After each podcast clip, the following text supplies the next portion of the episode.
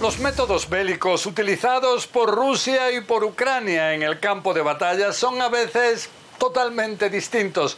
Veamos, por ejemplo, en lo que se refiere a las fuerzas navales. El presidente Vladimir Putin estuvo en San Petersburgo el día de la Armada rusa y ahí presenció un desfile donde participaron 45 naves, buques, submarinos. Todo esto cuando él también asegura que este año tan solo otras 30 nuevas naves integrarán esta armada que para él es es fundamental para poder garantizar las fronteras de su país. Esto contrasta con este otro tipo de fuerzas navales, que son las utilizadas principalmente por Ucrania en el Mar Negro. Son canoas a las cuales tuvo acceso CNN de poco más de 5 metros de eslora, no tripuladas, que pueden el llegar hasta 800 kilómetros de distancia a una velocidad de 80 kilómetros por hora, algo que las convierte muy difíciles de interceptar. Y todo esto cuando al llevar una gran carga explosiva de 300 eh, kilogramos eh, pueden causar daños considerables, habrían sido claves a la hora de dañar el puente estratégico de Kerch que une la península ocupada de Crimea con Rusia, también aparentemente en un ataque a un buque insignia en el puerto de Sebastopol.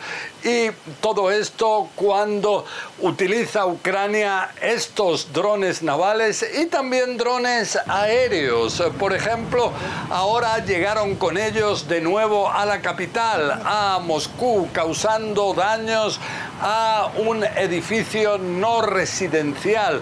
También hubo unos 25 drones lanzados contra objetivos en la península de Crimea. Aseguran en Rusia que todos estos drones fueron interceptados, pero lo que dice el presidente ucraniano Volodymyr Zelensky es que cada vez más inevitablemente, afirma él, la guerra se va trasladando al interior de la propia Rusia.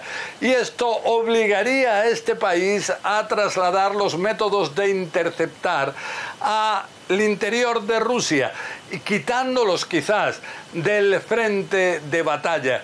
Entonces, este es un tema que dicen los expertos se está llevando a que haya ahora avances importantes relativamente de unos cientos de metros, a veces por día, unos kilómetros por semana en la zona de Bakhmut, también en el sur del país, en la zona de Zaporilla.